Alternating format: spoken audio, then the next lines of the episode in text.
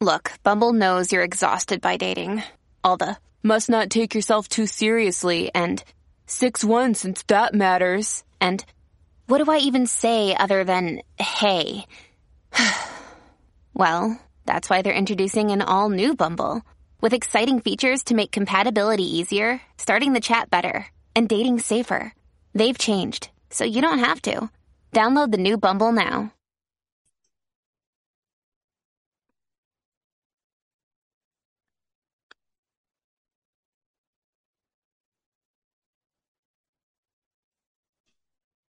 Hello and welcome to the Addicts Anonymous podcast. I'm your host, Jim R. Today's episode 178, and we're going to be interviewing Foster. How you doing, Foster?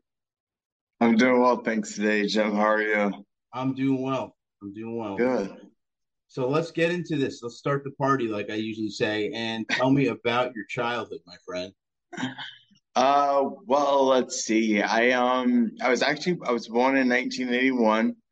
I was born in Dayton, Ohio. Um, and my biological mother uh, is Native American, and my biological father is African American. Um, I know that she was young, like around maybe a, potentially a senior in high school or something. Oh wow! Um, and um, so she planned to give me up for adoption.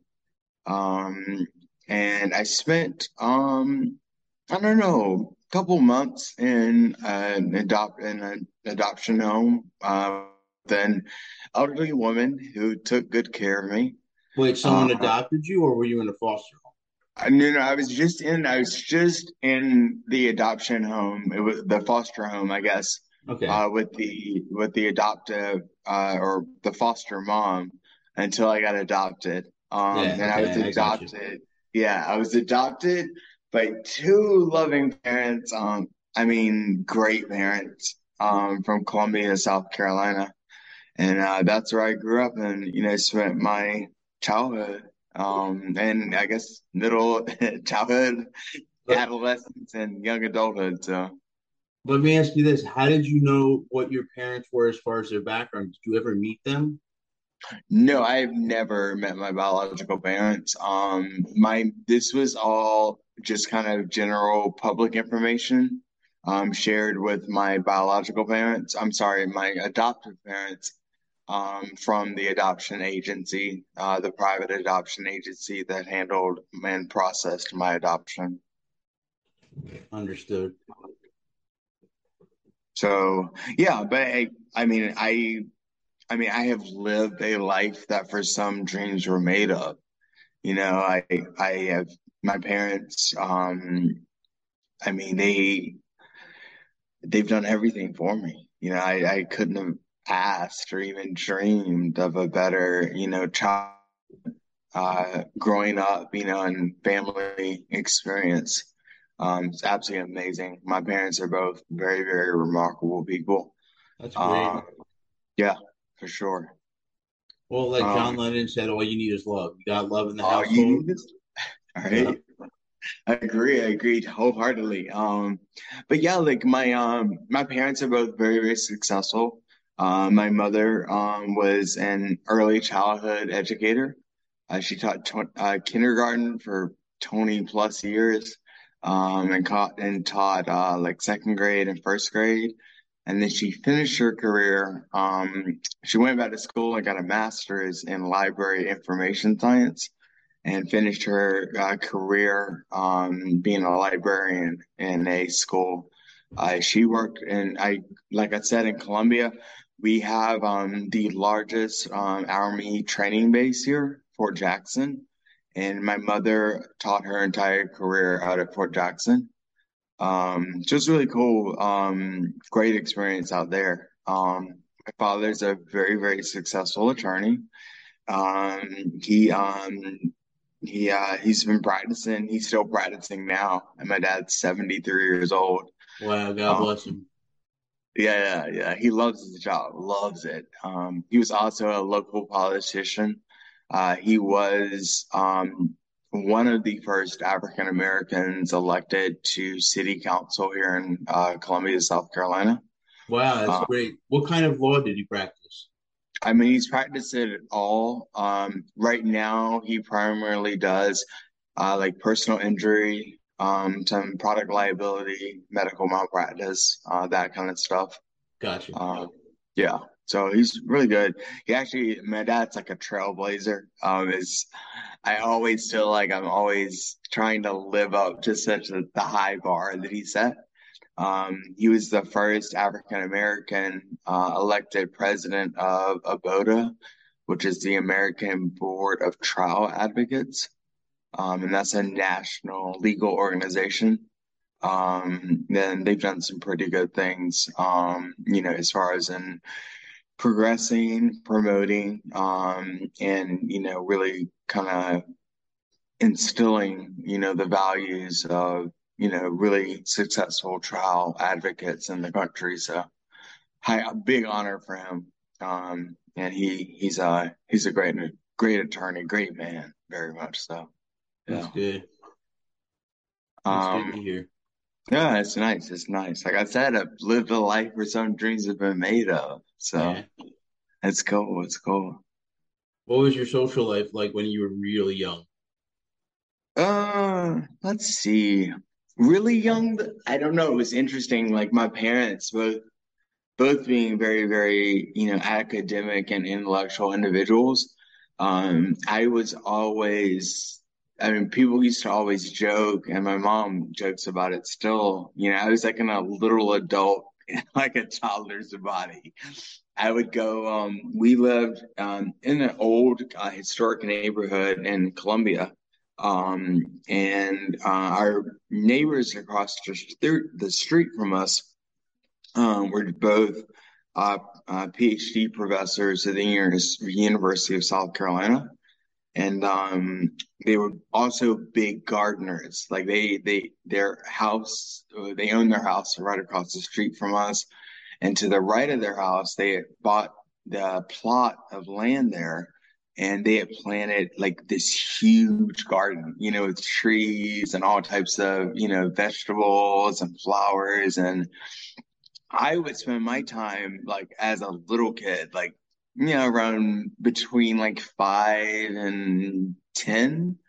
I would spend my afternoons, you know, after all my homework and everything was done, I'd spend the day over hanging out. His name's Dr. Mandel. Unfortunately, he's passed away, but um, Dr. Mandel and I would spend the day over there walking through the gardens, looking at plants, you know, checking on the trees and we talk about like life, you know, like philosophy and stuff Yeah. and what I, you know, what I thought was next, you know, what my goals were, you know, what I wanted to do when I grow up, you know, the, the, you know, the common question you always ask kids, what do you want to be when you grow up kind Yeah. of thing. Um, But but if we, you're if you ask it in a certain way, it, that could be a deep question. Oh yeah, oh yeah, yeah, for sure. I agree. I agree. Um, and of course, you know, like during childhood, you know, I, I mean, I went from wanting to be a firefighter to a police officer. I mean, of course, I wanted to be a lawyer for a little while. Um, then I was a veterinarian because we've always had dogs as a part of our life. Um, and we still have dogs now. Um, so, you know, that for a little while. Um, there was a dog walker for a little while. So I have been all over the spectrum with what Foster wanted to be when he grew, grew up. So Yeah. that's changed for sure. Well, it's Changed. good that you've actually done it. Yeah, I have. Better I than have. you telling me, you know what, I wish I did. Right, two, three, you know. right, right. Yeah, But at least you've done it. I have, I have. And, you know, I, that's, that's one of the biggest things, um, that I can say about Foster and my life now is that I'm finally living the life that I think was designed for me. And the, living the life that I'm always supposed to live. You know, I have everything in my life that I need. I have everything. I can't say I have everything that I want in life. I don't think anybody ever does, but I have most everything that I want in my life now. And it's, it's just amazing now, you know, and it, and don't get me wrong. It's been a struggle. It's been a battle. I mean, it's been a war zone sometimes, yeah. you know, active shooter war zone to get to where I am now. But I, you know, I'm here and I'm here and I feel good about it. And um, I'm happy. Yeah, I am happy with my life. Um, I'm happy with, you know, the relationships that I have. Um, I'm happy with uh, the work that I do. Um, you know, I'm just, I feel complete now. And I haven't felt that for such a long part of my life. Many, many, many, I mean, I'd probably say the majority, I, I haven't felt complete. I've, I felt, you know, in the wrong place at the wrong time. I felt misunderstood. Um, I felt unloved, unaccepted. I I felt alone and isolated, and um, I don't feel that way anymore. You know, so it's it's still it's a relatively new feeling, I guess. Um, but you know, it's it's a good feeling. It's a good feeling. I'm happy with the feelings I'm having now. That's good. And you were good. Yeah, talk. Uh, just a moment ago, you were saying about having everything you want. I was talking to a buddy at work, and he was talking about how on Saturday night, you know, I asked him, "What you doing tonight?" He's like, "Oh, I'm going out. Gonna. You're gonna do this. Gonna get girls." And I was like, "You know what I'm gonna do?" I'm like, "I'm going home. I'm eating a sandwich. I'm gonna be in bed by 9:30, and I'm falling asleep by 10 or 10:30." Yes. And, and he says to me, he goes, "And you're happy with that?" And I'm like, "I actually am." He right, goes, "I right. wish I could." He goes, "I don't go to bed happy." He goes, "I wish I could do that." Hmm. And I was like, "But you can." Yeah, but yeah, yeah. For him, it's not. That's not. He, uh, I think he's addicted to that lifestyle. Right, right, right, right. And that lifestyle, I mean, I mean that that that lifestyle, like the lifestyle, like it, it is addictive, you know. Yeah, like and, and yeah, it, it can be. It can be. It definitely was for me. You know, I um I you know I've been I've been up and down the East Coast, you know, with my life. Uh, you know, me physically living places, and no matter where I've gone, I've always been there. And you know, a lot of times I spent in life trying to get away from myself. You know, because for a long, long time in my life, I I didn't like myself. You know, I didn't, I definitely didn't like myself. I definitely didn't love myself and I didn't accept myself, you know, and that's a process, you know, like getting to the point of where I am now, you know, it's a process. It's taking work, you know, it's taking time. It's talking, taking thought. Um, it's taking commitment and diligence.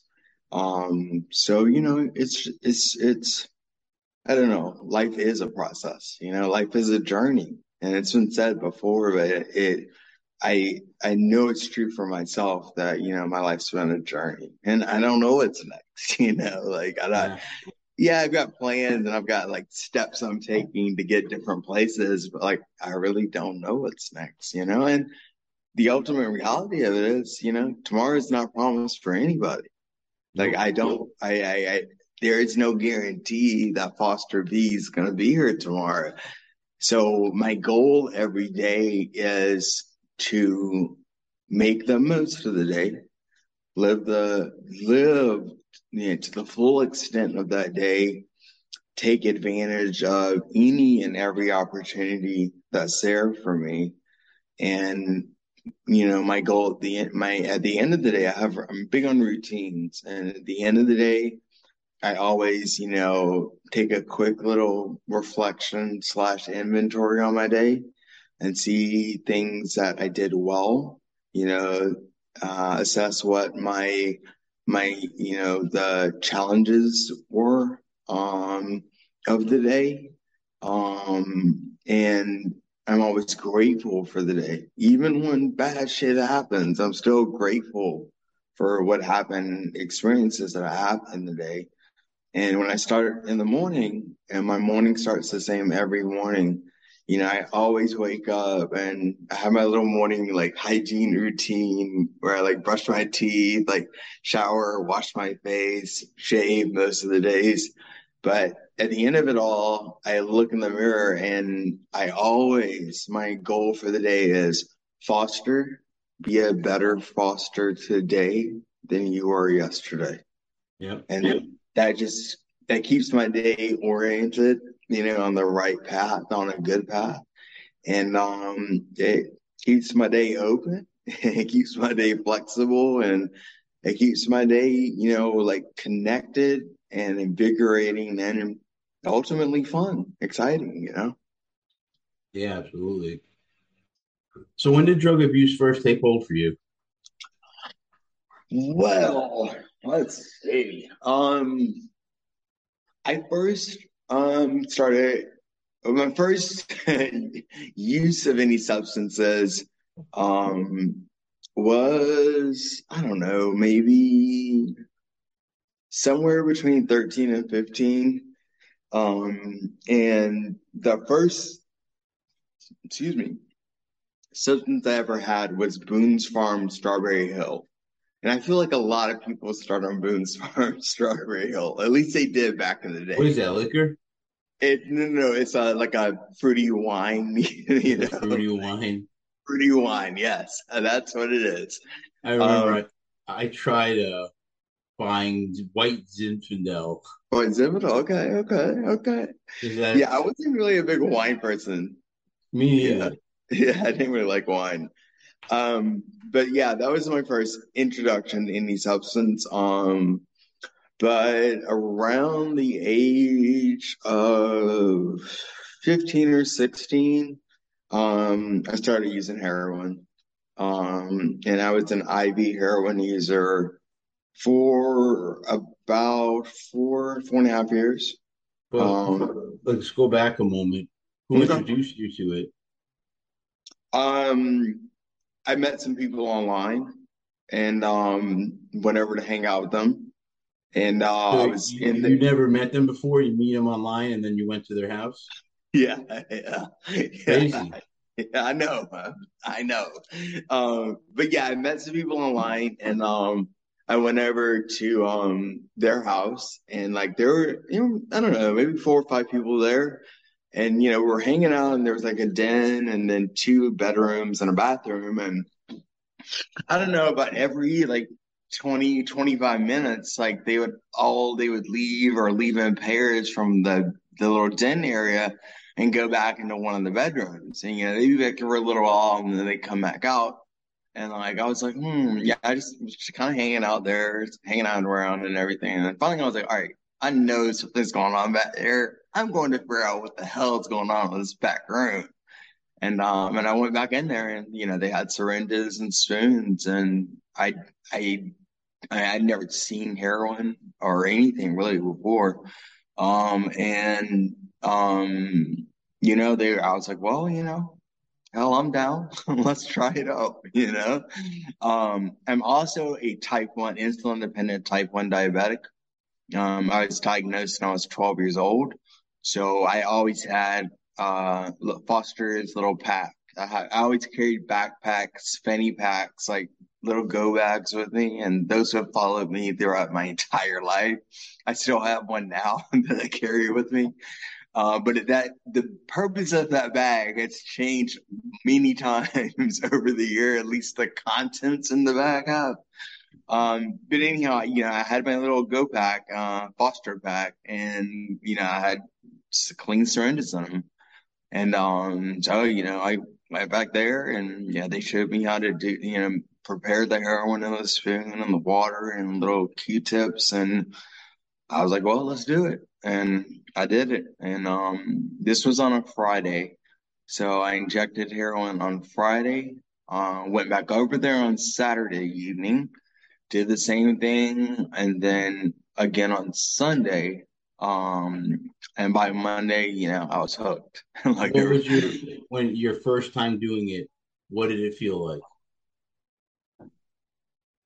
wow, I've, I've I've been asked this question before, and if you can imagine and remember the first time you ever had an orgasm, like that feeling raised exponentially.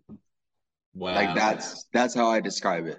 Like that it's it I mean it's the best feeling in the world. And there there was nothing I had experienced, you know, by that age that felt any better than that.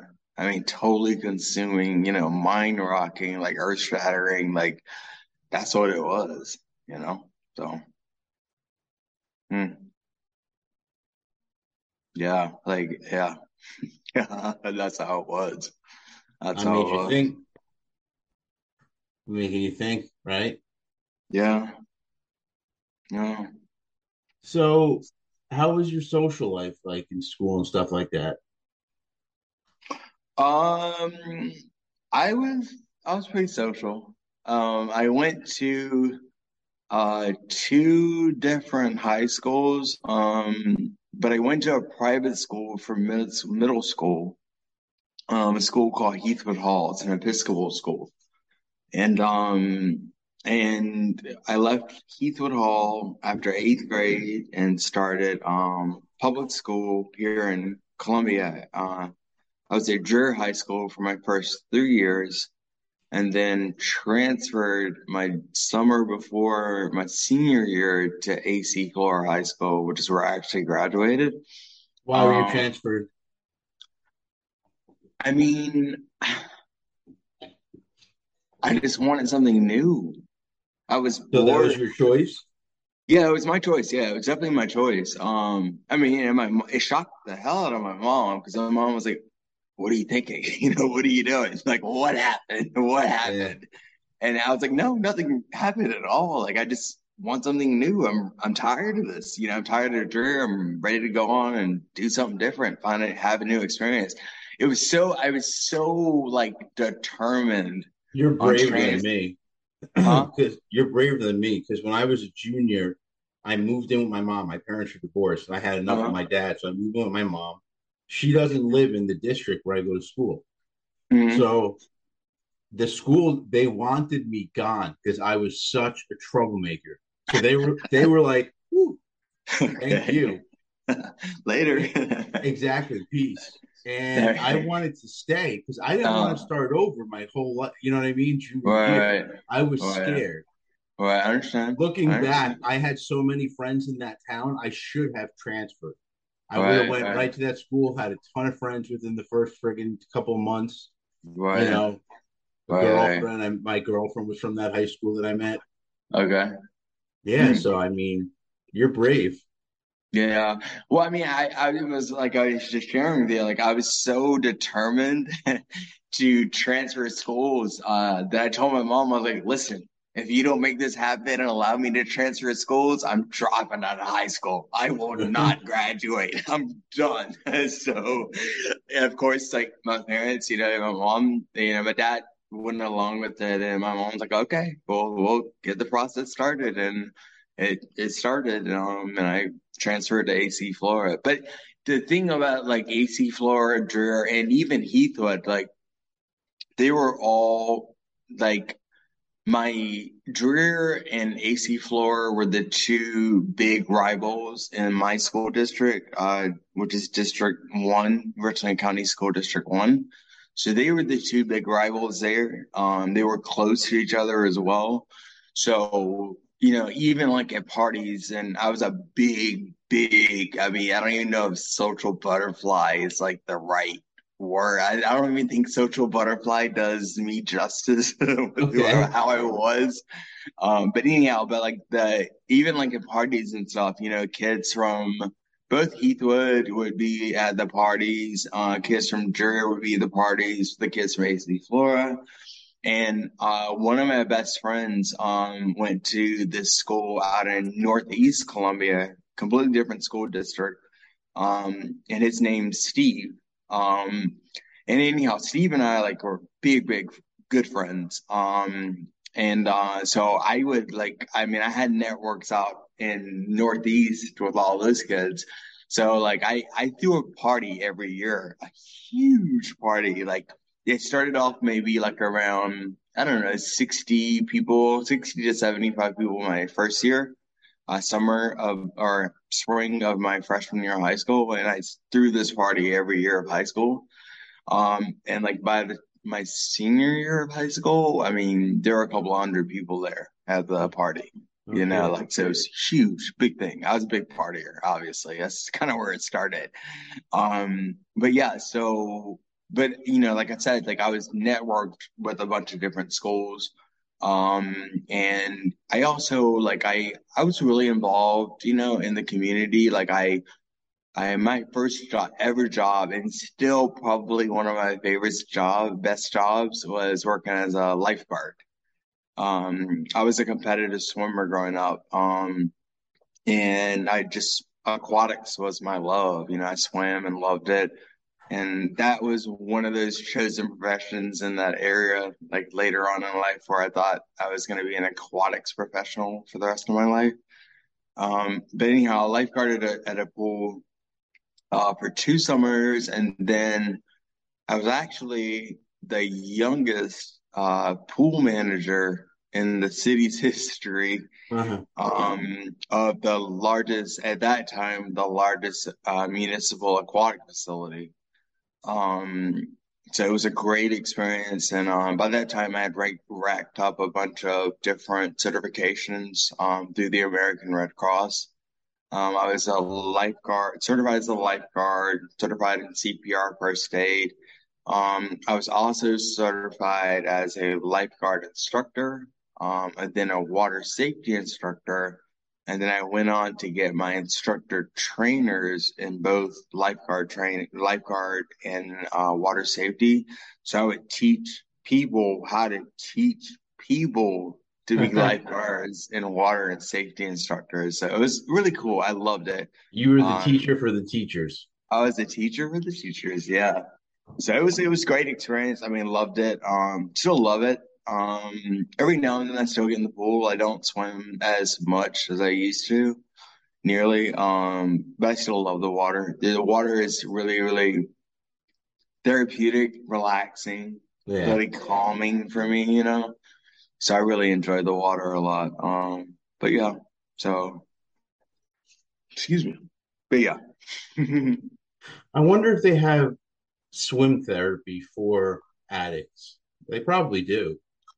I wouldn't. I that's interesting. I you you I've never heard of it before, but I mean, I I would mm-hmm. imagine that I mean they have therapy for all other types of therapy, you know, for addicts and other yeah. people and stuff. So I I would wonder. That's interesting. And if they don't, mm-hmm. anyone listening that's a therapist or something, think about it. right, right, right, for sure. If anyone's listening, anyone that's in the healthcare professional field, right, you know, mental health care. Yeah, that's a good. That'd be a good avenue to explore. I agree. I agree. Yeah. So how? So what was your main drug of choice? Uh, it depends on what time you're asking me. Okay, like, so that it depends on it depends on what time of life we're referring to here. So heroin was what uh, the first or second drug you ever used? Um, the first. Yeah, well, I my I guess alcohol was the first. Um, and you went right to heroin. And then I went to heroin, yeah. And then marijuana was in there, incorporated in around that time period too. Um, because like early, you know, like I don't know, I think it was the summer before eighth grade. Um, where I can't remember where. Oh yeah, it was. I do remember.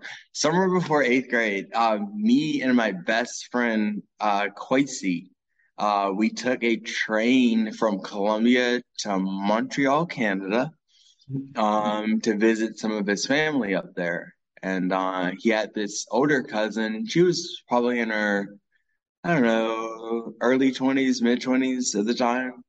Um, and like we smoked a joint there in uh we were visiting her and um at her at her condo apartment uh, in Montreal and we smoked a joint marijuana um and so I guess marijuana was the first really Um, and anyhow, and I was just an amazing, like kind of psycho, like trippy, like completely like psychoactive experience for me. I mean, it was just amazing. Um, but like, eh, but I can tell you now, looking, you know, in hindsight, looking back, you know, like that was when the I think the this flip or the floodgates, you know, got cracked and opened with my my me my me becoming an, addict and my development and disease progression with being a drug addict. Why do you um, think it happened then? Hmm. I mean, just because it rocked my brain. I mean, it was like it was the. I mean, there's the feelings that I had, you know, like the the lights, the sights, the sounds, you know, the the the the feeling, physical feelings I was getting was just. I mean, I I loved it. Like I knew. I know. I mean, it didn't happen immediately. You know, it was you know a little bit, few minutes, or maybe 30, 45 minutes within smoking the joint but when the feelings finally like hit me and like just overwhelmed me completely, I loved it. Like that's all I wanted. You know, I just if I could capture that feeling and hold it in a little bottle and that could be where I felt and where I lived and experienced for the rest of my life, that would have been okay. Like that's all I would have done. You just want to numb yourself from everything. Oh yeah, yeah, yeah. I did most definitely. You know, and I had like, I mean, I had stuff like from my childhood, like that. I, you know, I definitely wanted to numb myself from. Like, I unfortunately I was abused at a summer camp. Um, when I was younger, sexually abused. And, How old um? Mm, about eight years old, eight or nine. Yeah. Um, and uh, I don't know. Like I, I Was it another was it another um camper or was it a counselor? Counselor. It was a counselor. Yeah, someone older than me. Yeah. Um, and I don't know. I just, I, um,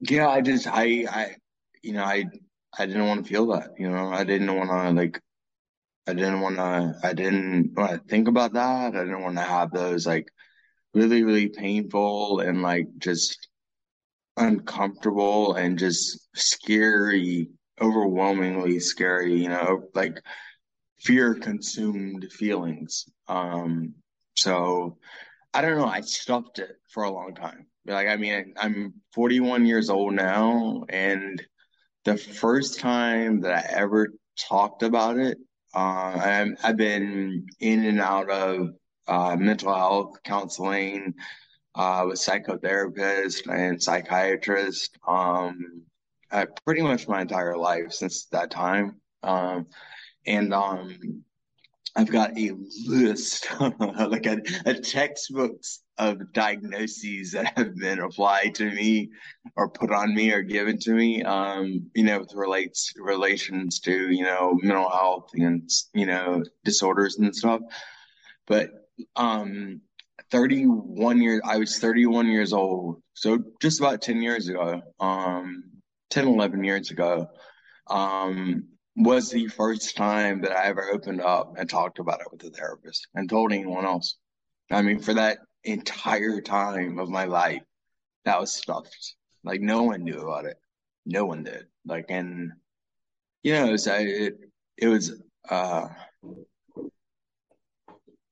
I mean, I'd like to say it was an immediate relief, but it, I couldn't, I, I, I don't think that'd be hundred percent, you know, truthful and honest with saying that it was an immediate like relief and release, but it was like the first you know, like brick in the wall to crack a little bit, you know, in my in my just history of like just stuffing that trauma.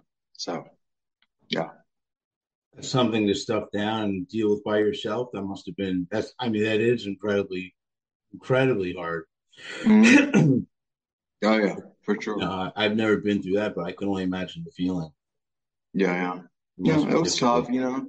And then again, too, you know, for someone that young, you know, like, like I, yeah. I, like I said, I started, you know, counseling and psychiatrists. Like, I mean, like I was on Prozac, like when Prozac first came out, like the year Prozac was developed and released, I was put on Prozac. You know, so I mean, I like I, I, and and that's just a start. You know, I've been I can't even count the number of medications I've been on for different reasons to treat different symptoms that I've experienced and ex- you know, expressed over my life.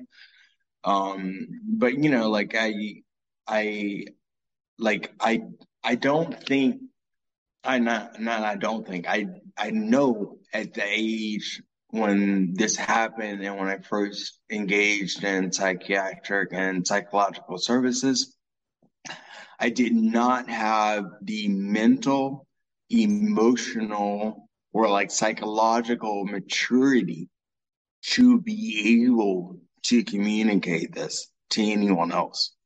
Like I, that, I, like, it was my secret, you know, and like I, it, I had to protect my secret at all costs. Like it wasn't like I, I, I mean, I, I didn't know how to talk about it. Like, so I didn't talk about it. Yeah. So, and I, and, I, and late, a lot of my youth, you know, sometimes conscious. Um, I think a lot of times kind of subconscious or unconscious. Like a lot of my substance uh, use and abuse was to numb myself to the feelings, you know, that I'd experienced, you know, the the inner turmoil, like the, the like the the fear, the depression, you know, like it just like and when I got high, none of that was there. You know, it was always gone. I was in a comfortable place then. And I mean that's ultimately like where I always wanted to be in a comfortable place. Um talking so, about drugs.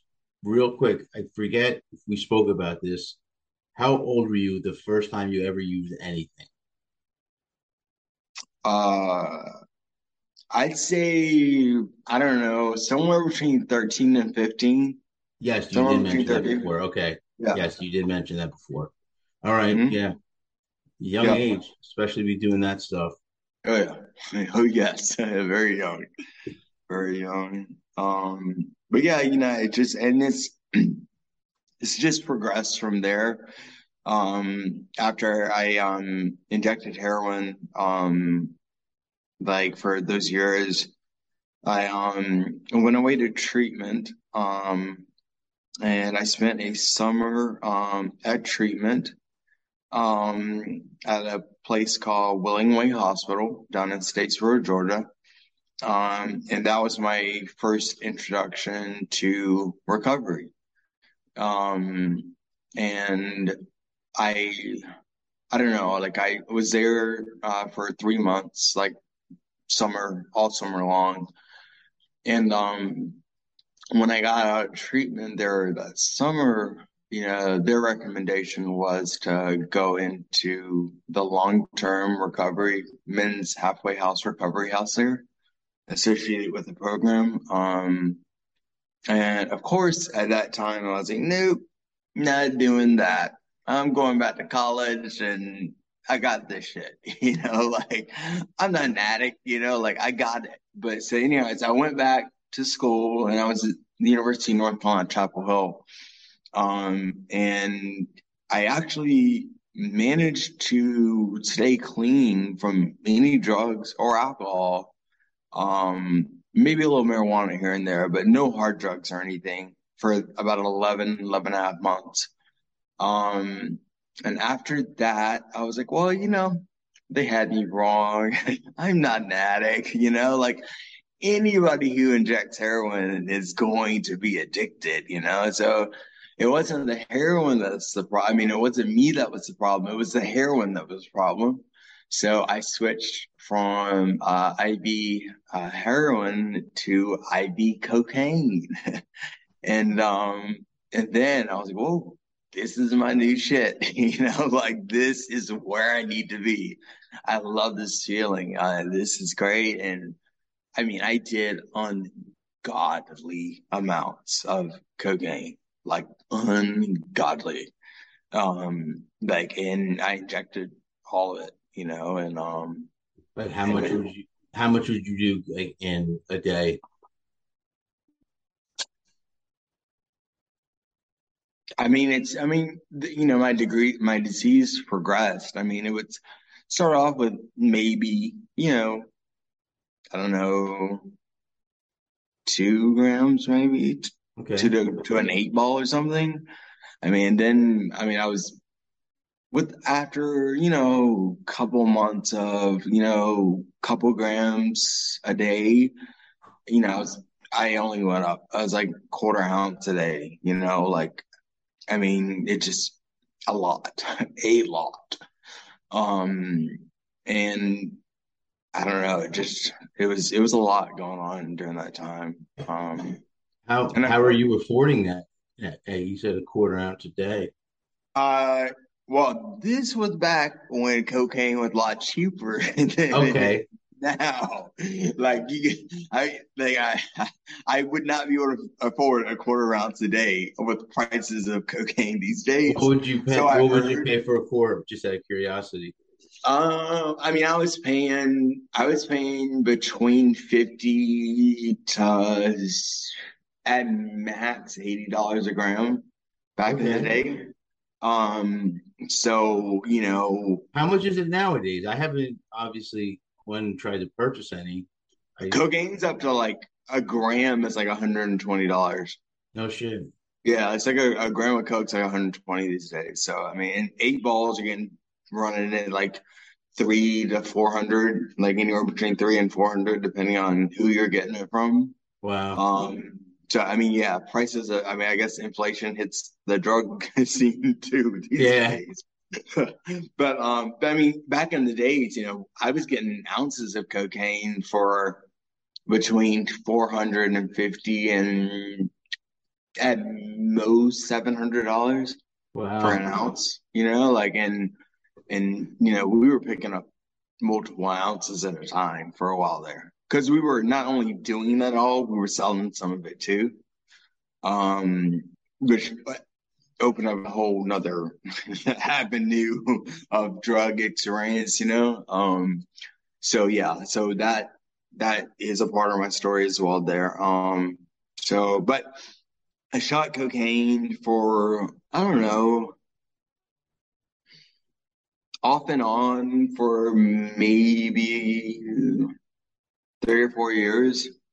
Okay. Um, and the only way I could get off the needle was to pick up the pipe and I started smoking crack. And I smoked crack for the next, I don't know, I don't know, 10, 12, 13 years. Isn't it amazing how our brain says, oh, I'm going to stop doing this and I'll do that instead because it's not as bad. right, right. And it's like, come on, give me a break. We we know right. it's just as bad. All right. We, we just bullshit ourselves. Of course, of course. And that's exactly what it was during that time for me on. You know, like I I have been my biggest asset as well as being my biggest liability at the same time. Like it's you know, there's two sides to every coin coin and only depends on what side of the coin you're looking at.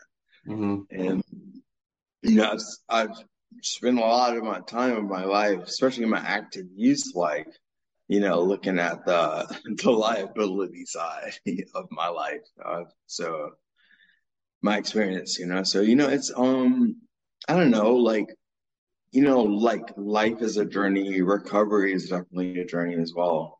And I, in hindsight, you know, I wish to look back and wish that I could have been one of those white chip or white key tag wonders, but I most definitely was not. You know, What's the like white I- chip?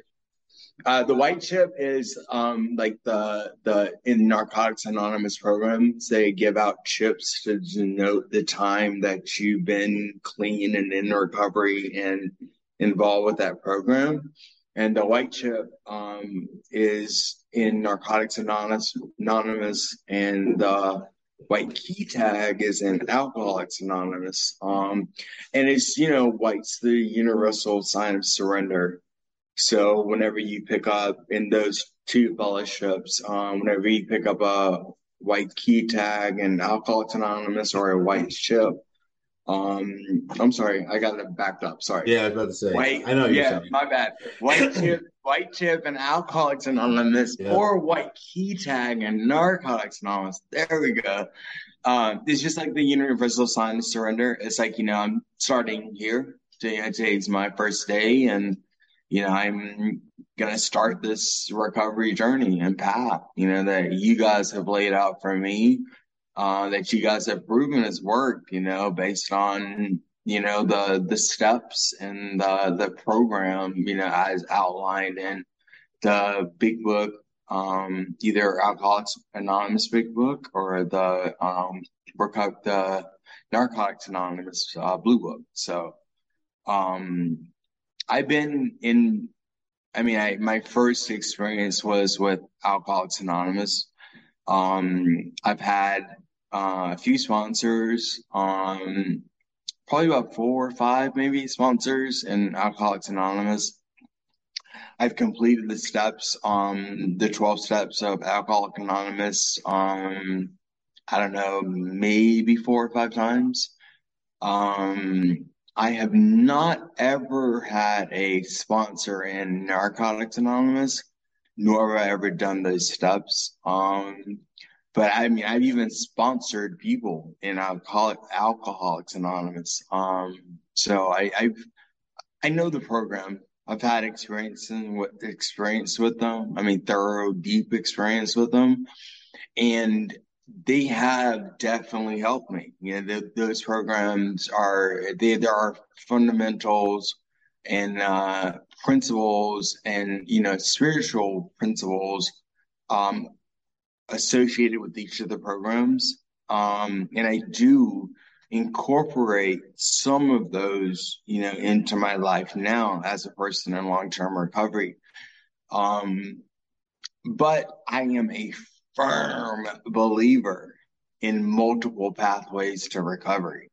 Like, I don't think there's one only way to do it. Like, you only get clean or sober by doing it this way. Like, I think having that idea and having and like you know perpetuating and reinforcing that idea like it it it does such a disservice I mean, me. everyone's recovery is different. exactly. Exactly. Exactly. I agree wholeheartedly. It totally is.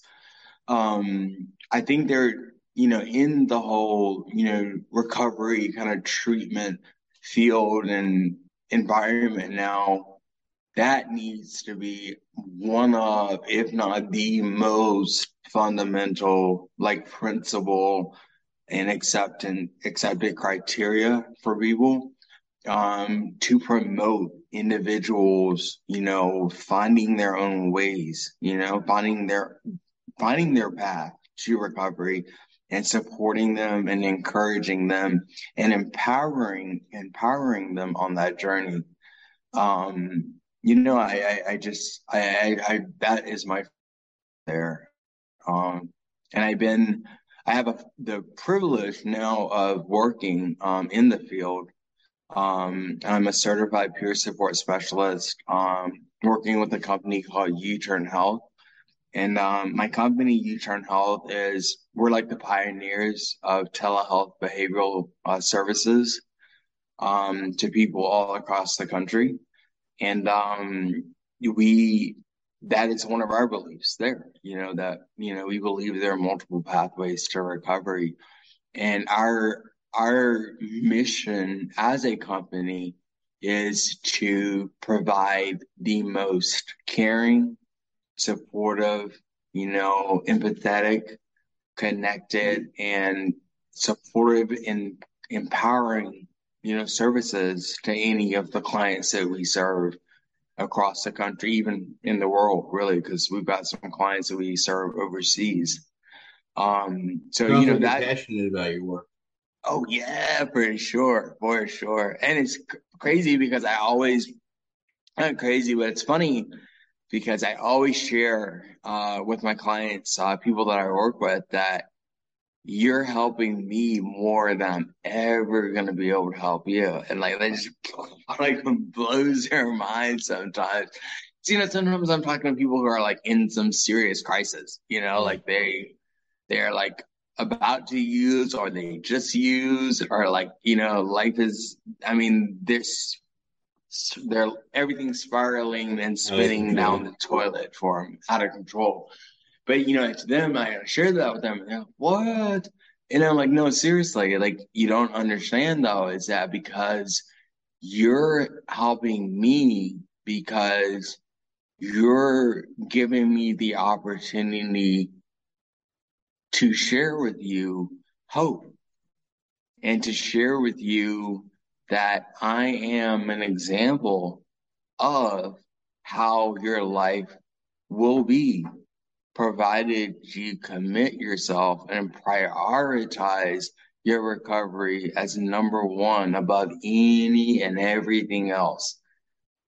And that's what I have to do on a daily basis. You know, like I, I put my recovery first. You know, my recovery is number one every day, you know, and that's how I, I continue to be in recovery and be on this, you know, recovery journey that I'm on is by prioritizing my recovery, protecting my recovery, and excuse me, taking the action necessary to remain in recovery.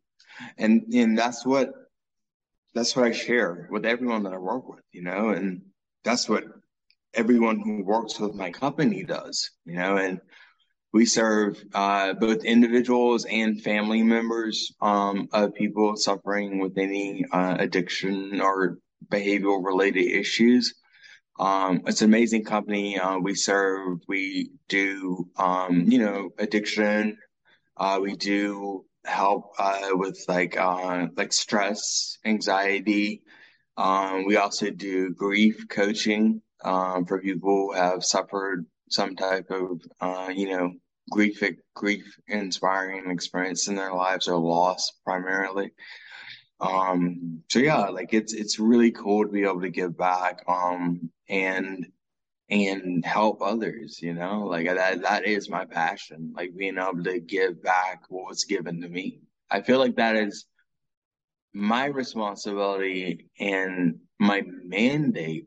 I also think that it's, the responsibility of anyone else who is in recovery, no matter how long they've been in recovery, is to give back what's been given to them. Like, I think that's how recovery works, you know, like recovery, like connects people in recovery. You know, it connects us to ourselves. It connects us to other people in recovery.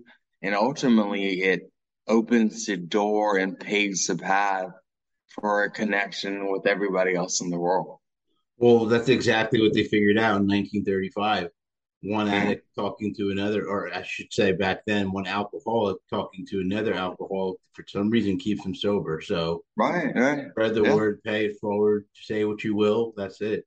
Yeah. But so when did the drugs start affecting your life? At what point did you say, I'm or or maybe you hit a rock bottom, something along those lines. But when did you say it's too much? I need to change things. I, this is not something I can handle anymore. Um. Hmm. I mean, I mean that's the crazy thing about the disease of addiction is that, like, I I mean, I've hit quite a few bottoms, you know, like in my life where like I, it's like, okay, this is enough. I can't mm-hmm. I'm tapping out, you know, no more. But like I hit those bottoms and get there. I would hit those bottoms and get there. And then, I mean, it's like little time passes or some long period of time passes. And, you know, I, I forget how bad it was. And I'm like, oh, you know what? I, I can just do one or I can just, you know, I can just go take a little key bump of coke, you know, and I'll yeah. snip it this time instead of shooting it, or I'll take a little key bump of heroin or I'll smoke some heroin this time instead of injecting it, you know, like whatever the case. Um, but like I, you know, I then that just starts the cycle all over again. You know, it just it gets me back to where I was right when I hit the bottom, however long ago it was. But like I, I, the first time of all of my use history, I uh, accumulated about three and a half years. I was coming up on four years um, of it being in recovery. Um, and then COVID hit. And when COVID hit, like everything shut down. Like not only like you know, like economically and like like the shopping, all that kind of stuff shut down. Movies, uh, everything shut down, and of course the recovery support groups, primarily Alcoholics Anonymous and Narcotics Anonymous, shut down as well. And there was a little gap in there before between when everything shut down meeting in person and when the Zoom meetings got started and picked up. Um, and I honestly like I didn't even go to any Zoom meetings when the Zoom meetings first started on no. Alcoholics Anonymous. Like it just I don't know, like I I really benefited and I still benefit now from the face to face, being in person and being in a room full of other alcoholics or recovering alcoholics or recovering addicts. Um, so I didn't even try it out. Um, and you know, slowly, you know, within a couple weeks, maybe a month or so, you know, I started just withdrawing, isolating, you know, going back into myself by myself. Um, and uh, you know, I I was actually living in Asheville, North Carolina at the time when this happened. Um, and it was just like a snowball of effects. Like I had, I was sponsoring three people maybe at the time, I think. Um, one of my sponsees, my favorite sponsee, um, I know that's bad to say I had a favorite sponsee. like, there's probably the AA gods are probably like looking down on me right now, and like there's probably gonna be a bolt of lightning flying through my room pretty soon. So I think that's okay to have. Forgive me, forgive me. But like my favorite AA sponsee, um, he actually moved um away, and um the other two sponsees fired me, and I was like, what the fuck, you know, and like Right. I mean, that just that really crushed me because like this was the first time that I'd ever sponsored anybody, you know, and I was yeah. so excited by the that by the opportunity and the experience. Um, but they fired me after like they both got to like around the fourth step, which is usually when I know myself I dropped off then, but like usually when a lot of people drop off with the program is when they get to that fourth step and that self inventory kind of thing, having to look at yourself. Um, but you know, they both were there and they weren't making any progress and they eventually fired me. So I was like, all right, fuck this. Um, so that happened. So the, the sponsees actually fired me first. Then COVID happened and I just, I don't know, it was just like, that was like the, snowball at the top of the hill, a very small snowball at the top of the hill. And that fucker just started to roll downhill, you know, yeah. and like gain size, gain strength, gain speed. And, you know, like I, maybe a month or two after COVID hit, um, I returned to smoking crack cocaine and I tried to manage it. I tried my best to manage it, you know, like, um, but you know, you can't. Once an there addict, no, always an addict. there is yeah, no there magic. is no magic crack. Right, right, not at all, not yeah. at all. So yeah, um, but anyhow, so that like that that was uh, the time, and then I've managed, um, I mean, after that three years, you know, I managed, I don't know, I can't remember. I was up to, I was up to maybe somewhere between nine months and a year. And, um, and I had, you know, I'd had like two, three, one to three months off and spread out sporadically in between that time. Uh, but I was up to about nine months, and uh, I don't really don't remember what like sparked the fire for me to start the burning, you know, of the of phosphorus forest again. Um, but something happened, and um, I started using it, and I um, I'm I'm a big journaler. I've always kept journals my entire life. Um, and one of the things, um, I mean, I've got quite a few journals that I've written over the years, but I, um, I was journaling, uh, you know, I would journal every day, you know, even in active use. That was one thing I was disciplined about was journaling. And, um, you know, I've been about a month really. A month is when I really like, like committed myself was like, this is the end. You know, you've had enough. Because I really was at that point in time, I had enough, you know, like I, I had lost enough. You know, I lost a job, um, I because I was stealing money um to support my habit. Um like I had wrecked my car um because I was under the influence while I was driving and like ran off the road and damaged my car pretty bad. Um, I mean, I, I was starting to lose stuff, you know, like that's just two little things that I lost. Um, I guess not really little to lose a job, but it was it was the job I didn't like. It was retail. I don't know if I'm just like rationalizing it now, but I didn't really like the job anyways. But it was a job. It paid well, and I liked it. I I know. I guess I don't know. I don't know where like jury's still out on whether I liked it or didn't like it. Um, but anyhow, I lost a job. You know, I lost my car. You know, like um I had a very, very nice place um, in Asheville, a house that I was renting, a two bedroom, one bath house. Um, huge fenced in backyard. Um, cause I had, let's see, I had two or three dogs at the time, I think. I can't remember how many. It was between two and three dogs. Um, and that's one thing I always prided myself on was that no matter how fucked up I got, like high I got, like, you know, like fortunately my parents were paying for my bills and my rent and everything. So I didn't have that to worry about. But like, no matter what, you know, I had going on, I always made sure my dogs ate food every night. Like yep. I am so proud of that today. Like I, I, I took better care of my dogs than I did myself. I'm in the same exact boat, except I had cats. Um, mm-hmm. I live alone, so it's very. It would be very hard for me to have a dog because I work such long hours. Right, like right. Th- three days a week, I work eleven hours. So I, the dog, yeah, would he would need yeah. taken out. Yeah, yeah. But um, but yeah, like I, I mean, now they, I can't say.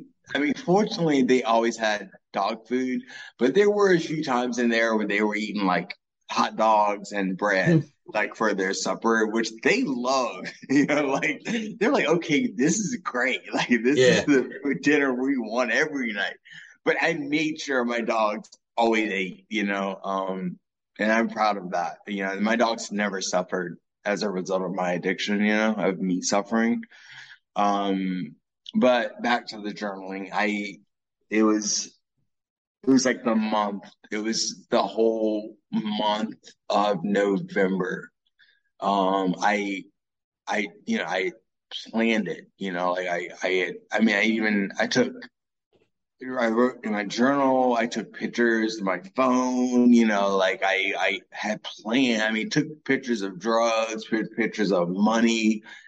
Even wrote it in the calendar in my journal. Like, okay, tomorrow is going to be the last day, you know, or I'd finish at the end of the night or early in the morning or whenever I finished for that session. And uh, okay, you know, this is it, no more.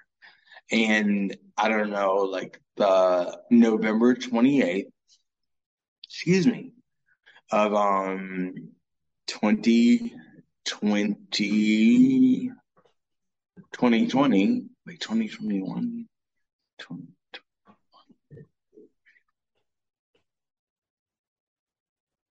I'm losing my dates here. 2020, yeah, because November.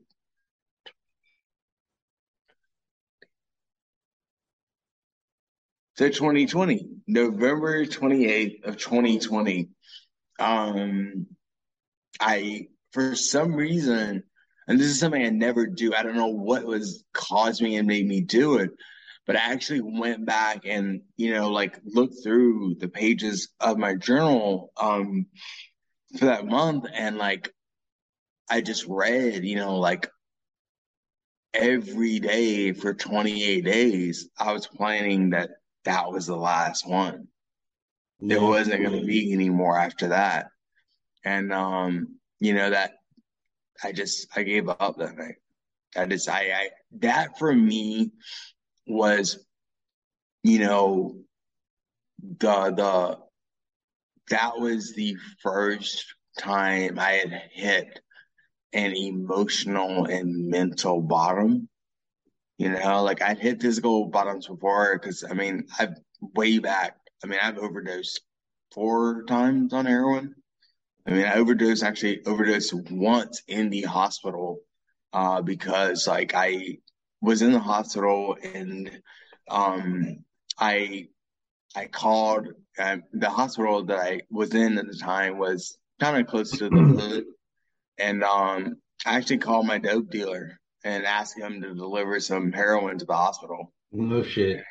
I um yeah, of course, you know, it's great for me because you know they had IVs already in me. Like I didn't have to find a vein, I didn't have to do shit. You know, I was like, hell yeah.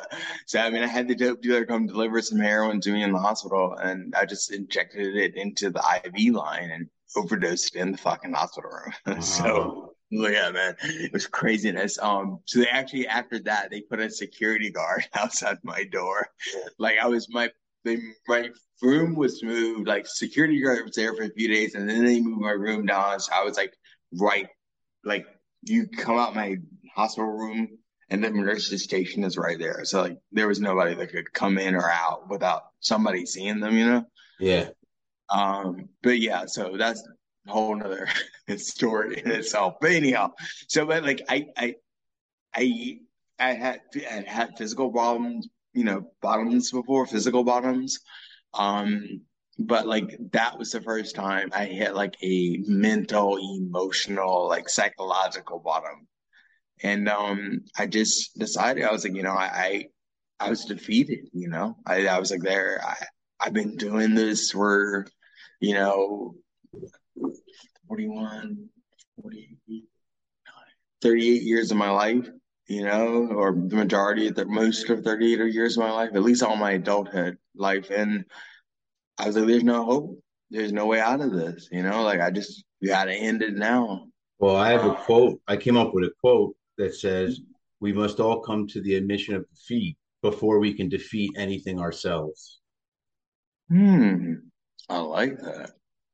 Yeah. I like that a lot. That's pretty powerful, man. That's yeah. Deep. That's yeah, I posted shit. that in some places. I, I, was proud of myself when I came. I'm like, yeah, that's not bad because it's yeah, true. Man. We, we it have is. to admit, I I can't do it. I am. It's beating me. I, am there's whatever's going on. I'm losing the race. I'm losing the battle. However you want to describe it. All um, right.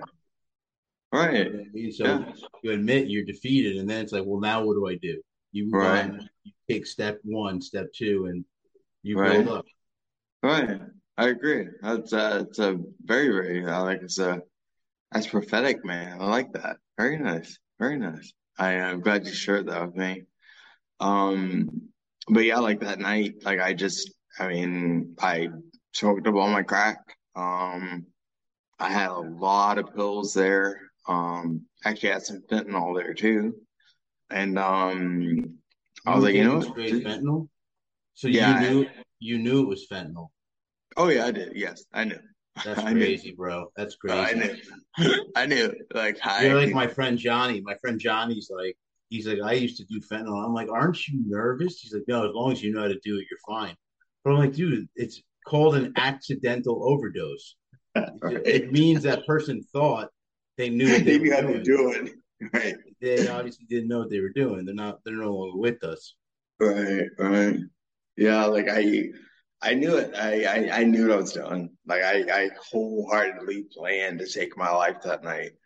Um, but back to my dogs. Of course, my two dogs were there, and I went to uh, like in the house that we were living in, I was living at the time, like the there was a little laundry room that was pretty much the whole back side of one of the side of the house had washer dryer in there and a door to the outside area.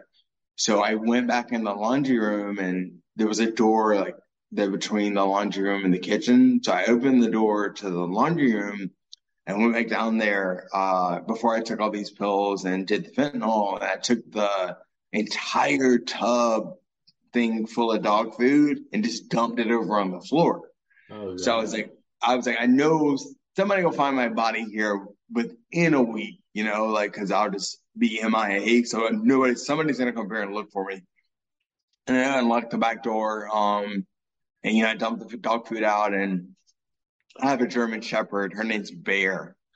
Uh, super sweet dog. Like, um, and I actually got there from my sponsors, like my one of my sponsors um in Astro, like her one of her friends, uh, who is also uh, recovering alcoholic, uh, unfortunately had a heart attack and died in his house, and uh, they didn't find his body for like four or five days or something. Um, and Bear was unfortunately in the house with them. Uh, well, her name wasn't Bear when I I renamed her Bear. I can't remember her name, what her name was now. Know, not important. But anyhow, he um you know passed away in the house from a heart attack, and it was like a four or five days before they found his body and found Bear, and she was pretty you know traumatized you know from that. Um, and I, I, I, I, am pissed off at myself now that I'm telling this story to you because I did not, that thought didn't cross my mind. You know, like when I was going to kill myself that night, I, I, I mean, I just, I knew somebody was going to find her, you know, and I knew my parents were going to take her, but like, I just, I, I feel really shitty about that now, you know, thinking about that.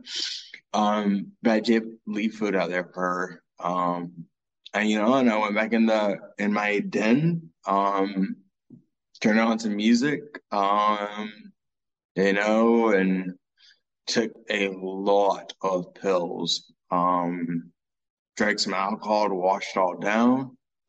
Um, and then did a shot of heroin. And I made peace with life that night. You know, I was like, you know, I have, I have lived a good life. You know, like I have lived a life for some dreams were made of. You know, I've had every opportunity uh, that that anyone could ever want or ask for, you know, and, you know, I'm okay with it. You know, I look back on my life and reflect reflected and was like, you know, I'm okay with it. I'm okay with this, you know, being my last day here. I'm ready for what's next, you know, and, and I still, I mean, that, I still, I mean, I, I mean, the the true thing about it is, is that nobody knows what's next after we physically die here. You know, nobody does. You know, there's a lot of these people that have theories and philosophies, even religions about it, and all that kind of stuff. I don't know what's next. Like I, I, I have different beliefs about you know what happens after you physically die here. Um, but I, I am a hundred percent convinced that this isn't it. Like this is not all. Like, I mean, this isn't it.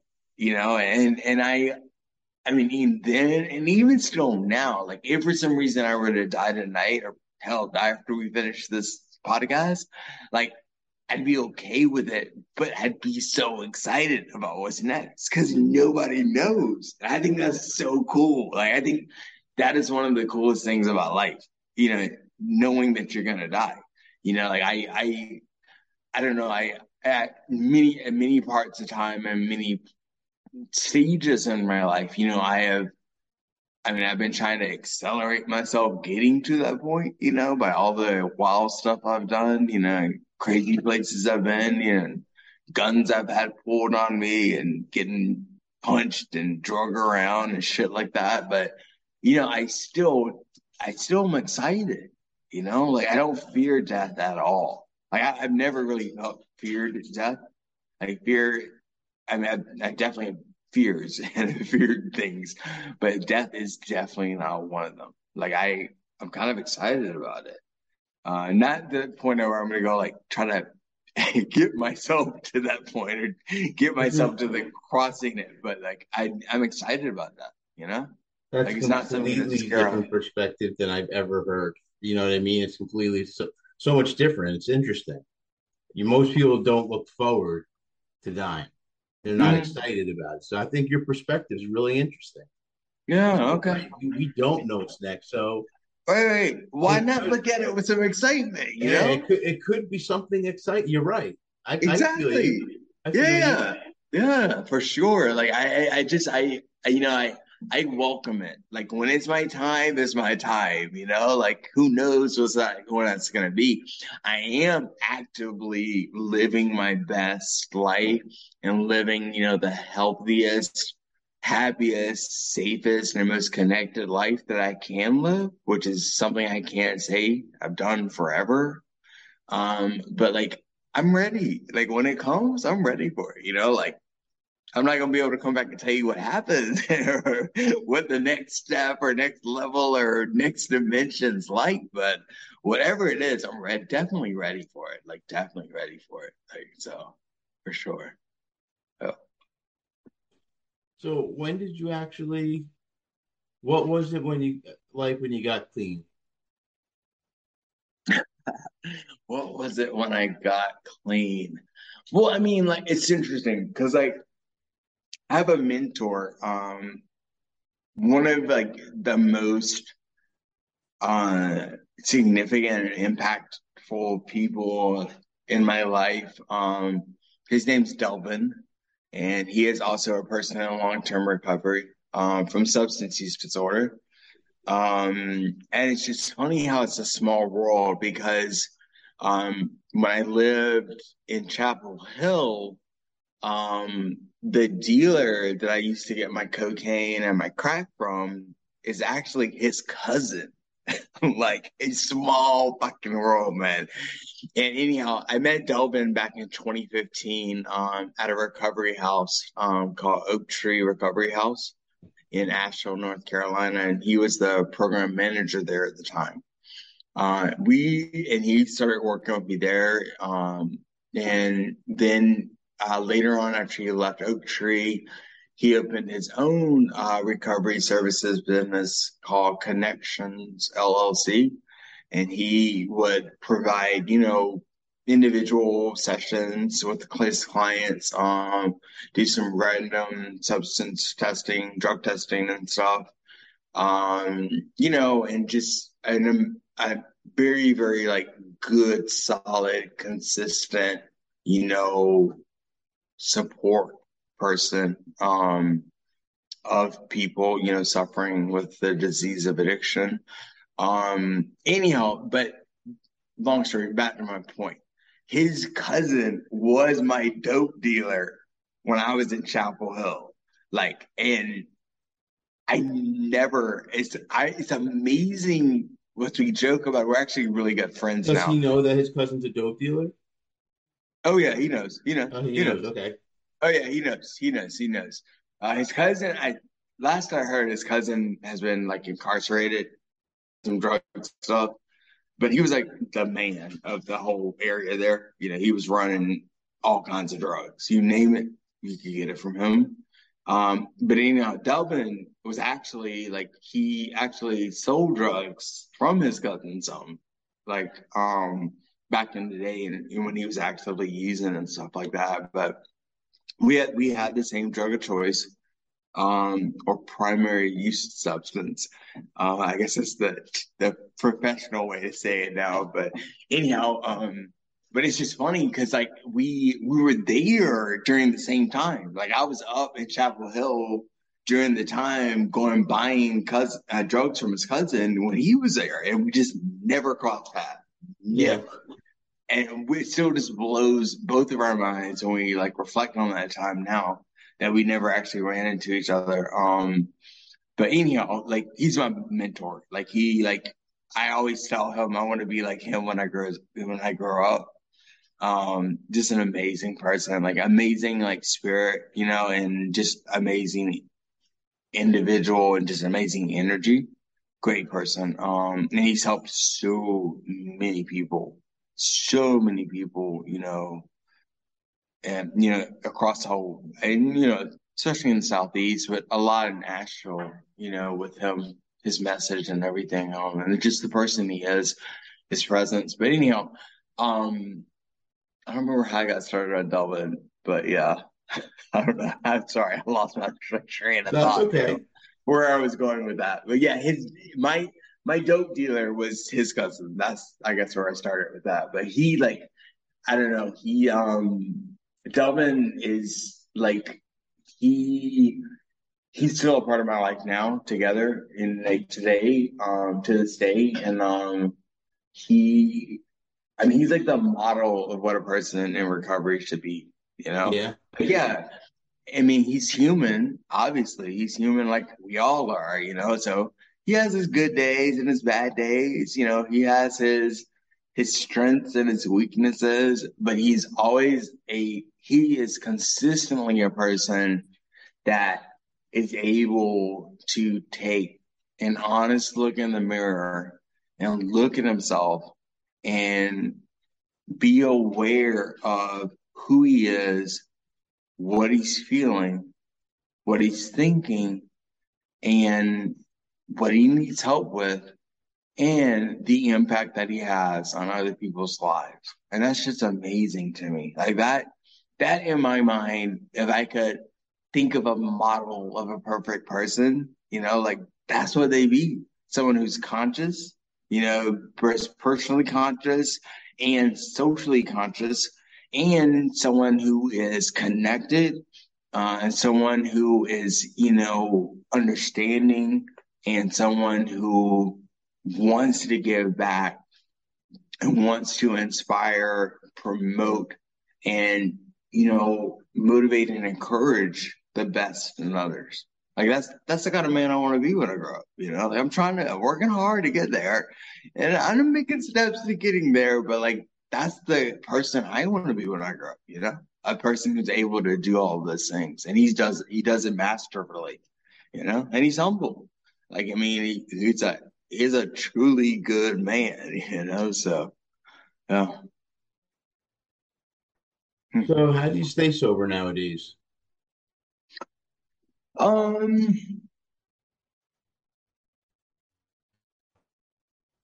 I stay sober with thought, um, awareness, um, connection, um, and I mean, a big part of me staying, you know, clean, sober, and in recovery is my daily, excuse me, routine. Um, and my daily commitment to staying the fuck out of Foster's head, you know, to stay present to keep Foster present in at least someone else's life. And and that and that presence shifts a lot. Like I'm very flexible with my presence, as in where I'm present and who I'm present for and what's going on in that moment. You know, like I'm very flexible. I'm a very flexible person now. Like I'm not like I don't I don't I'm not chained to anything. You know, like I'm not I'm not even chained to my routine. Don't get me wrong. Like when my routine gets screwed up, like I do feel a little unrest. Sometimes I get a little pissy, you know. But like, I mean, I'm even I'm not changed chained to that either. Um, So my ability to stay flexible and stay malleable is very, very important for me as well. Um, not just with what I do or where I do it or but in my mind as much as well. Like I'm open, you know, I'm open to learning new things. I'm open to new experiences. I'm open to new challenges, you know, like I I I keep myself open, you know, and I think a, another big part of how I stay in recovery today is um you know, I stay connected. Yeah, I'm connected now. That's great. That's a good word. That's a good yeah. word to use. Connected, yeah, for sure. Connected. Um, and I'm present. I think uh, all of the like gifts of recovery, like I'm able to be present now in life. You know, present with myself. You know, present with my family. You know, present with my partner you know, present with my dogs, like just present, you know, and for such a long time, like especially, you know, even in the early and light active use, but especially in the heavy and darker, deeper active use, like I I was not present at all. Like the only thing was on my mind, where am I gonna get that next one? Where am I gonna get it? How am I to do it without anybody else finding out what I'm doing? You know, where am I to get the money for it? You know, like where am I to go to do it? Whatever the thought comes with doing it, like that was was all that. My mind was consumed by that, and I, have that's gone today. You know that that thought that cons like total like control and consumption of my thoughts you know my feelings and my behaviors and actions is gone. I'm free from that now. So like I'm able to be there in the moment, you know, like be where I need to be and just be okay with being there. Like, you know, before we got onto this, you know, I was sharing with you about having to put um, one of my dogs to sleep today, you know, and that's super tough, you know, especially like, I mean, I've had this puppy, I had her since she was about eight weeks old, you know, and she's 13 uh, when I had to put her to sleep this morning. But like, she's been with my parents, you know, for the last last few years. Um, and I don't know, my it's so funny. My my mom uh, has a little magnet that goes on our car that says "We love our grand dogs." Like because like dogs in our family are like people. They're like little. They kind of are. I mean, people don't realize you you build that bond that is oh, just yeah. as strong as family. It really oh, is. Yeah. Oh, yeah. So anyway, I lost back. two cats, you know, recently. Well, not too recently. A little over a year ago, I lost two cats. Mm-hmm. I'm sorry for your loss. It's tough. It's tough. It is. Yeah. It's really tough. It's really tough. Um, but like I was here to able to be here with my mom today, you know, and my dad and, and my sister, you know, like the whole family was here. Um, and I got to be present and a part of it, you know, and that's that's one of the biggest gifts of being a person in recovery. You know, is that you actually get to be where your two feet are and your head's there with your two feet, mm. not off in la la land or around the corner or in the back closet or under the bed or wherever the fuck it may be. You know, like you're there, and I think that's that's really cool. It's really a, a great, great experience on to be able to do that today. So you know, I don't know. I just, and I said it earlier, you know, like I feel complete now. Like I feel happy and complete, you know, and I feel at peace. And I haven't felt that, you know, a lot of my life. And, you know, a lot of the, a lot of my use, you know, it is served the purpose to quiet all the voices in my head you know, and to quiet and numb all of the, you know, painful and confusing, you know, feelings that I felt, you know, in my heart and stuff, you know, and I don't have to do that anymore. You know, I found a way to cope with life. You know, I've found a way, as the 12 step program say, live life on life's terms. And that's amazing. You know, like it's, it's, it's a blessing, you know. And I've said it before to people, and they're like, "How do you say that?" But I really do believe that people that suffer with the disease of addiction are super, super special people. And I believe, I don't believe, and my mom got this me on this idea, but my mom doesn't believe anything in life happens without a reason, without a purpose. And I do believe that. And I believe that we may not always be aware of the purpose, but I do believe that there is something out there that makes and sets the stage for things to happen. Yeah, we have free will and we get to choose like how we're going to say our lines, you know, or what lines we're going to say in the play of life.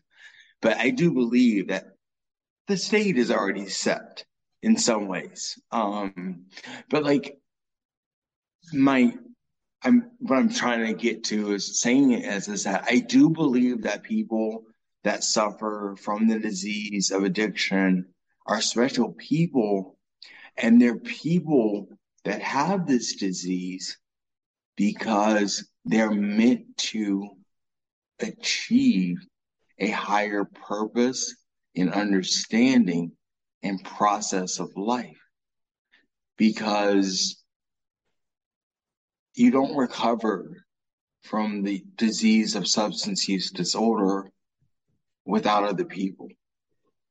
Like recovery is not an island. Recovery doesn't happen on an island. You know, just like addiction doesn't happen on an island. Like, you know, it's it's a community thing, you know, and like we're called, I believe that everyone that is in recovery is called to a purpose of developing healthy relationships with themselves, with others, and with the whole world. Like we're called here to do something, regardless of what your religious or spiritual beliefs are. Like, you know, we're here for a reason. Like we're here for a reason. We've had these experiences for a reason. Like we have engaged in this journey of recovery for a reason.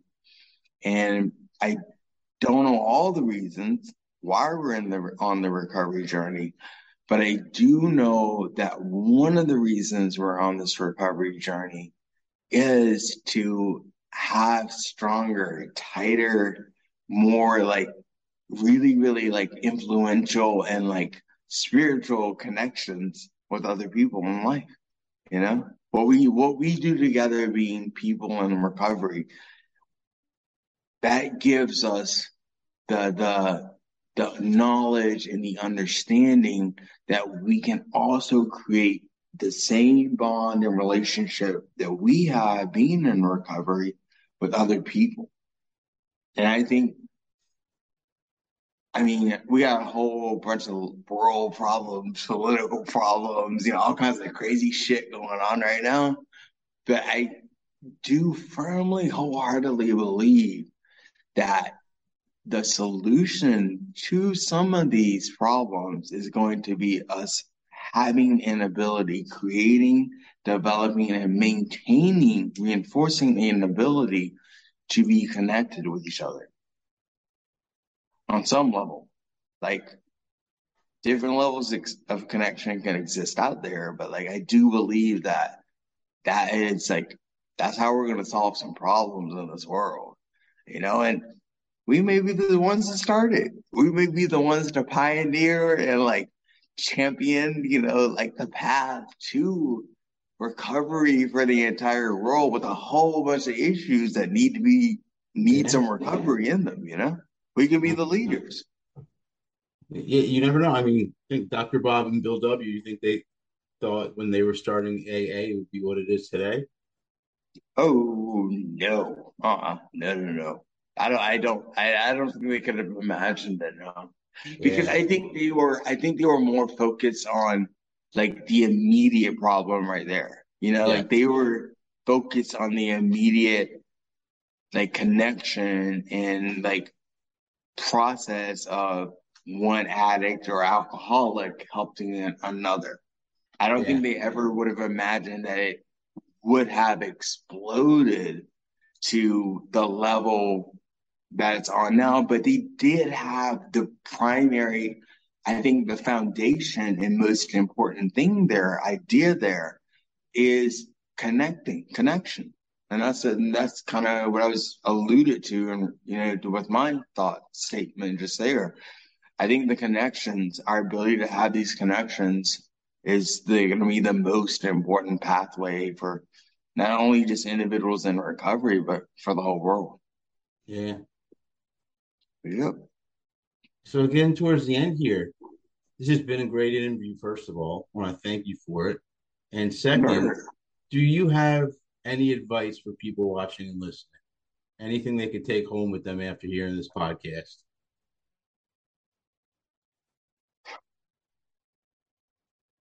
Um, I think if you're listening to this podcast, um, and you're in recovery now,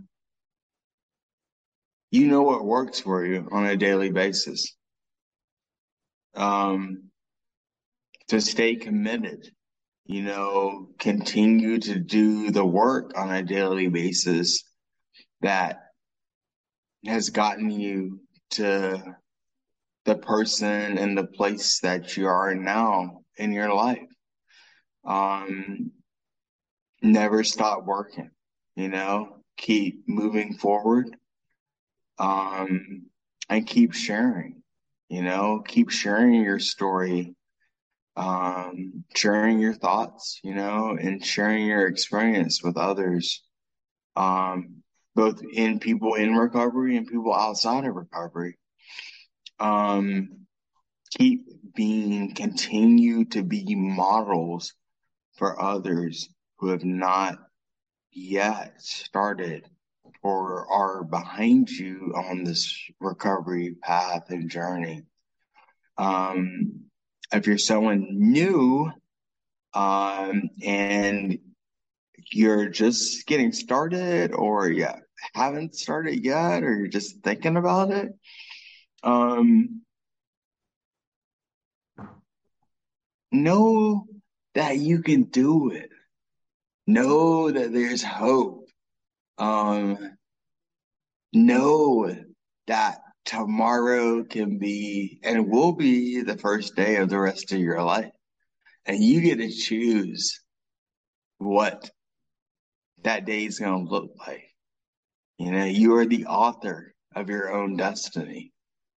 Um, but know that if you are struggling, you know, there is help out there.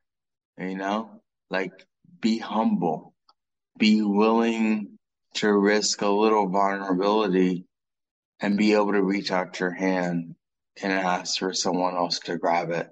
Because there's, I guarantee you, I promise you, there's somebody else out there to grab your hand and to guide you.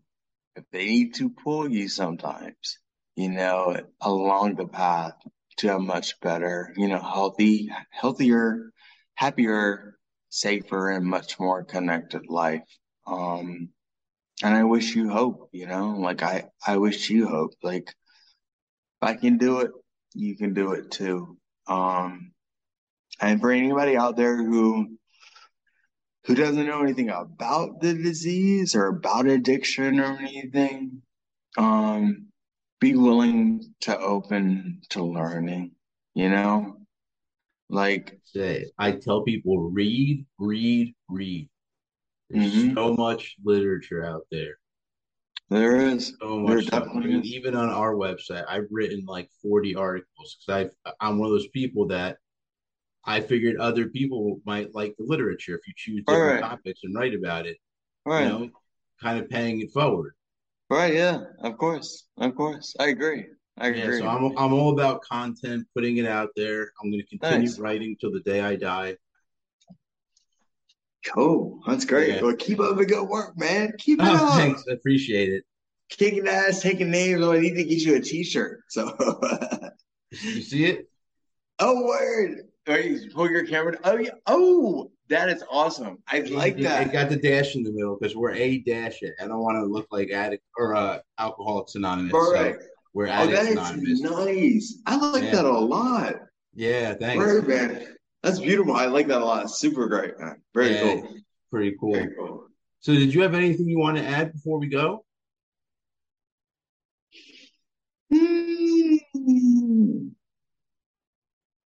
Trying to think. Take a moment, think about it. about it.